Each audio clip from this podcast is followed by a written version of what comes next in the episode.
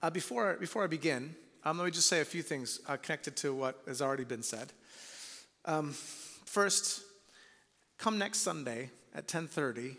Let's have church in 100 places. You know what I mean?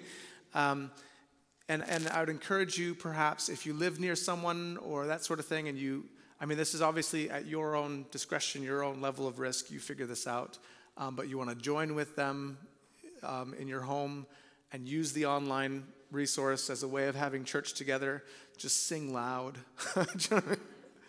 um, yeah, it's a, it's a weird time we're going into. Um, some might be um, tempted to fire me emails of criticism. Perhaps I've you know, launched this a few weeks too early or something like this. Um, if so, those emails can go to um, someone else. um, um, and, um, you know, just trying to be wise um, with, with how we respond to this. And so, but at the same time, get proactive with thinking how you can support other people and how you can build up the church over this time. Okay? Brilliant. Let's let me jump in. Um, first of all, let me just ask you to be honest with a few things. Um, quick, quick show of hands.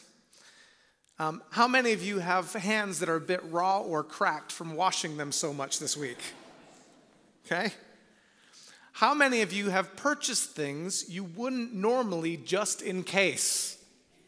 Oh yeah, come on. Some people are like, like trying to hide their hand at the same time, right?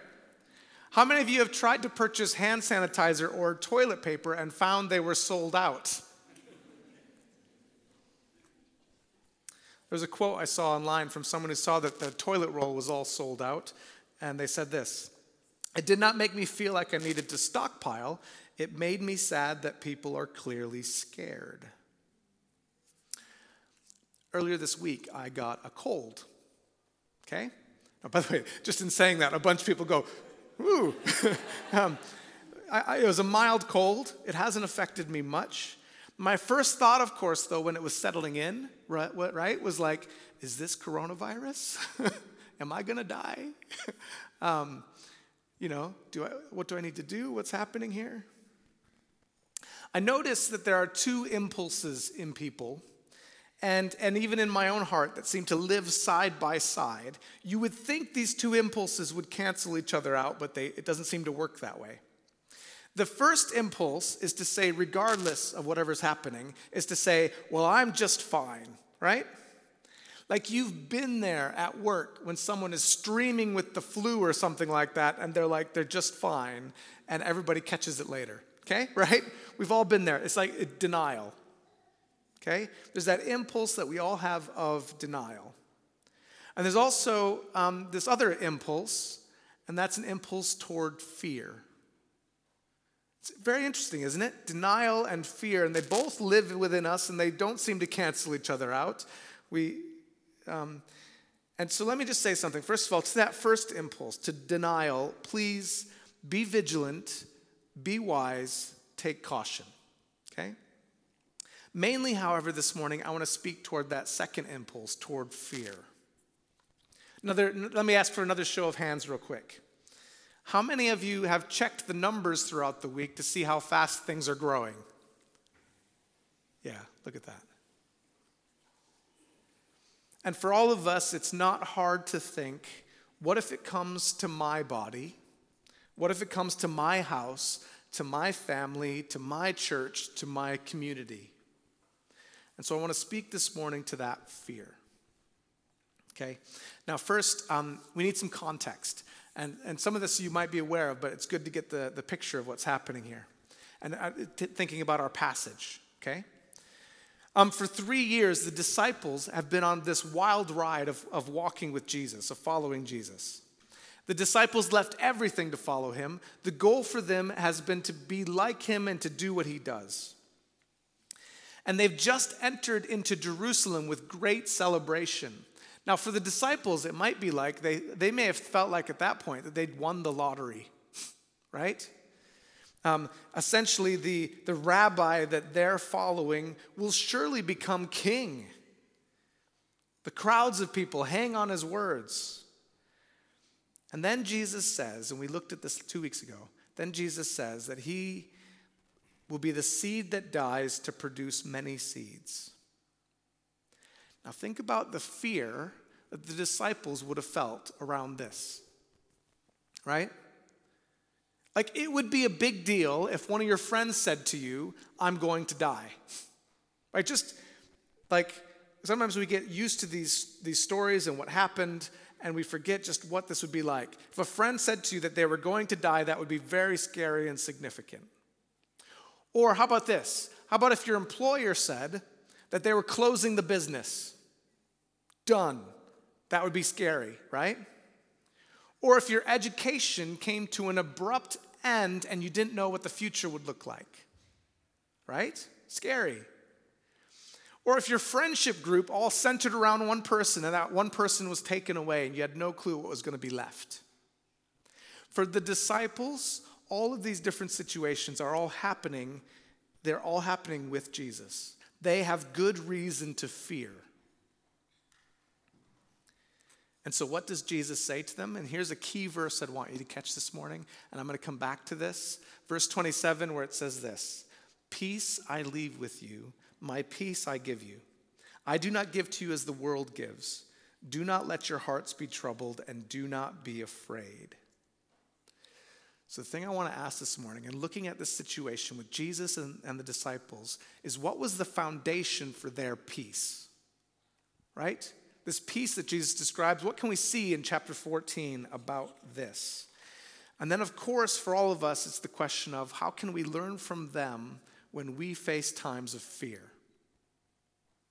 First thing I want you to see is at the beginning of chapter 14, so from before our reading, but from the beginning of chapter 14, from verse 1, you read this Do not let your hearts be troubled. Okay, Ooh, that's pretty good, right? Do not let your hearts be troubled. You believe in God, believe also in me. And you'll recognize it here from verse 2. My Father's house has many rooms. If it were not so, would I have told you that I'm going there to prepare a place for you? And if I go and prepare a place for you, I will come back and take you to be with me that you also may be where I am. Now, think about this. For the disciples, Jesus says he is leaving, but he's going to prepare a place for them. This is essentially the big picture.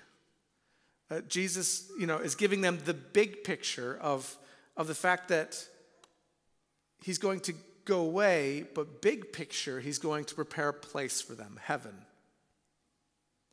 Now, bear in mind, um, there's a lot I don't understand about eternity. Nobody does, right? In fact, you can look, there's loads of like philosophical, you know, brain teasers just pulling out the fact that we don't understand the difference between finite and infinite, okay? There's a lot about eternity that we don't understand.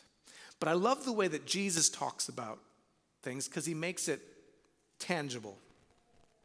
So, for example, Jesus said to his disciples, He said that anything you give up now, you'll receive a hundred times as much in the world to come. I can understand that. right? If somebody said to me today that if I invest a pound, tomorrow I'll get a hundred pounds, happy day, right? Because that's, that's a good deal. I would probably doubt the, the you know, I'd probably doubt that investment. Um, but what Jesus says is fairly secure in that it's backed by the creator of the world. Just saying. There's a lot I don't understand about eternity, but Jesus makes it tangible. He says to the disciples that he has gone to prepare a place for them. They can trust Jesus. He's gone to prepare a place. So do not let your hearts be troubled. You believe in God, believe also in me. So, the first thing I want you to see is the big picture. As Christians, we have a hope that is far beyond this world. But bear in mind, for the disciples, that still means that there is a time where they will be left without Jesus, right? So, they still have reasons to be concerned, but big picture, things are going to be okay. That's the first thing I want you to see. The second thing I want you to see comes in how the Holy Spirit is described here in chapter 14, also in chapter 16, and a few other places, but it's very rare. The word that's used is the word paraclete. It's only used in the New Testament to refer to the Holy Spirit, as I say, only a few times. And it's a very interesting word. So you get it, for example, in verse 16. So if I start at verse 15, it says this If you love me, keep my commands, and I will ask the Father, and he will give you another advocate. That's where the word paraclete is, advocate right there. And he will help you and be with you forever. Or verses 25 and 26. All this I have spoken while still with you, but the advocate, that's that word paraclete, the Holy Spirit, whom the Father will send in my name, will teach you all things and will remind you of everything I've said to you. Okay, so paraclete is actually a difficult word to translate, okay? In the New Testament, um, when, like when you look at English translations, uh, there's different words that get used. NIV 2011 that I just read uses advocate. NIV 1987 uses the word counselor. I have trouble with some of these words. They don't completely, I don't think they convey the right meaning, okay? Advocate to me sounds like a legal support. Do you, do you feel that way as well? Advocate?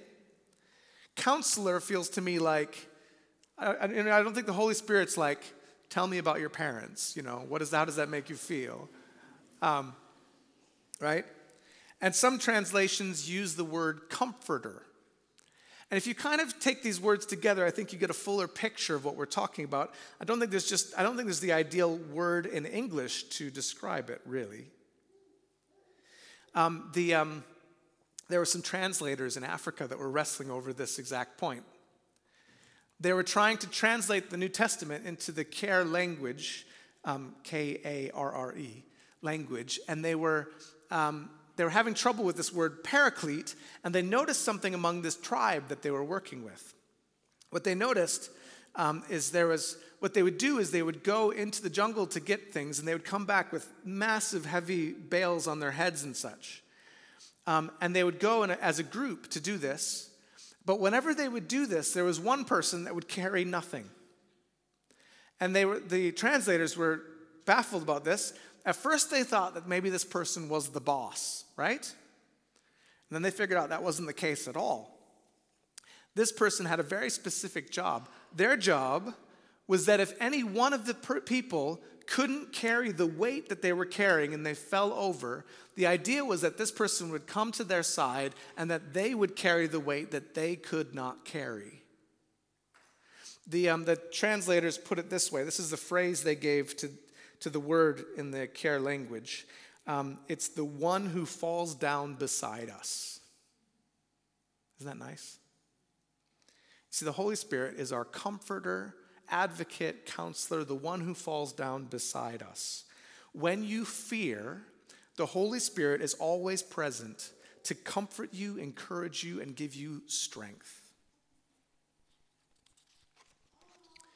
Third thing I want you to see here in this passage and it comes out again and again, and it's beautiful how it comes out. I want you to see the depth of intimacy that is possible with the Holy Spirit. Okay? This intimacy is described in several ways, oh, again and again. In verse 16, we hear that the Holy Spirit will be with us forever. Um, Jesus speaking to the disciples, but that promise very much applies to followers of Jesus going forward. In verse 17, we get this mystical description of our union with the Holy Spirit as Jesus says of the Spirit to the disciples, You know him, for he lives with you and will be in you. Now, what's great is for the disciples, is they're thinking, okay, yeah, we do know the Holy Spirit. We've seen the Holy Spirit at work through Jesus, right? He will, you know him, he is with you, but he will be in you. And that describes a reality that we experience as followers of Jesus, where the Holy Spirit is so near, is so close, the Holy Spirit comes to live in us. Or as well, we read this in verse 20. Jesus says, On that day, you will realize that I am in my Father, and you are in me, and I am in you. And it's this beautiful, mystical union with the Spirit of God. In verse 18, again, super practical, Jesus says, I will not leave you as orphans, I will come to you. In verse 19, Jesus describes the union as if the disciples, as if, you know what, people won't be able to see Jesus anymore, but you will see me. And this relationship, this closeness with the Holy Spirit, is why Jesus can say in verse 27 Peace I leave with you, my peace I give you. I do not give to you as the world gives. Do not let your hearts be troubled, and do not be afraid. As a, as a young Christian, um, something that I think was just a, a grace of God to me is that there was loads of times where it was very where I could sense, I could feel the presence of the Holy Spirit in what felt like a tangible way. Now it doesn't happen in the same way for me now. I mean, maybe it still happens from time to time, but as a young Christian, it would happen often. It was super encouraging. And but I remember one time where I was driving my car and I realized that I hadn't felt that feeling for a long time. I hadn't felt the presence of the Holy Spirit for a long time. And in that moment, um, I just started praying, and I prayed, God, I know what the Bible says. I know the Bible says the Holy Spirit is still with me even now, whether I feel it or not. And as I was praying that, I felt like a, almost a big affirmation. I just, I felt this, it felt like God's presence just flooded my car in a special way, as if God was saying, "Yep, you got it. You see, the Holy Spirit comes to be with us and near us and in us. Now, let me bring this back to where we began to fear. Um, Huffington Post had a set of cartoons uh, that were a bit humorous. They were contrasting childhood fears with adult fears, okay? And so they, they had several of these. Um, the first one, childhood fear, doctors, okay? Adult fear, it was like a comic strip. Adult fear, doctor's bills. Okay? You get the idea? By the way, um, that plays better in America. Um, praise God for the NHS. Just saying, okay? Um, childhood fear, bad dreams. Adult fear, unfulfilled dreams, right? Childhood fear, strangers. Adult fear, crippling social anxiety right there you kind of get this sense that actually no matter how old you get you're still kind of like a little kid inside and i love the, um, the final one that they did childhood fear clowns adult fear clowns see with the spread of the coronavirus we have many things to fear the disciples, with Jesus' departure, had many things to fear. We can, however, take comfort in the big picture that is given to us as Christians. Do not let your hearts be troubled. We can also find help from the Holy Spirit, the Paraclete, who comes to comfort, encourage, and strengthen us. And finally, we can find comfort with the fact that God is always ready to meet with us wherever, whenever, as we are. I'm going to pray in a moment, but let me just leave a moment of silence for us to just call to mind the fact that God is here right now, that He wants to give His comfort.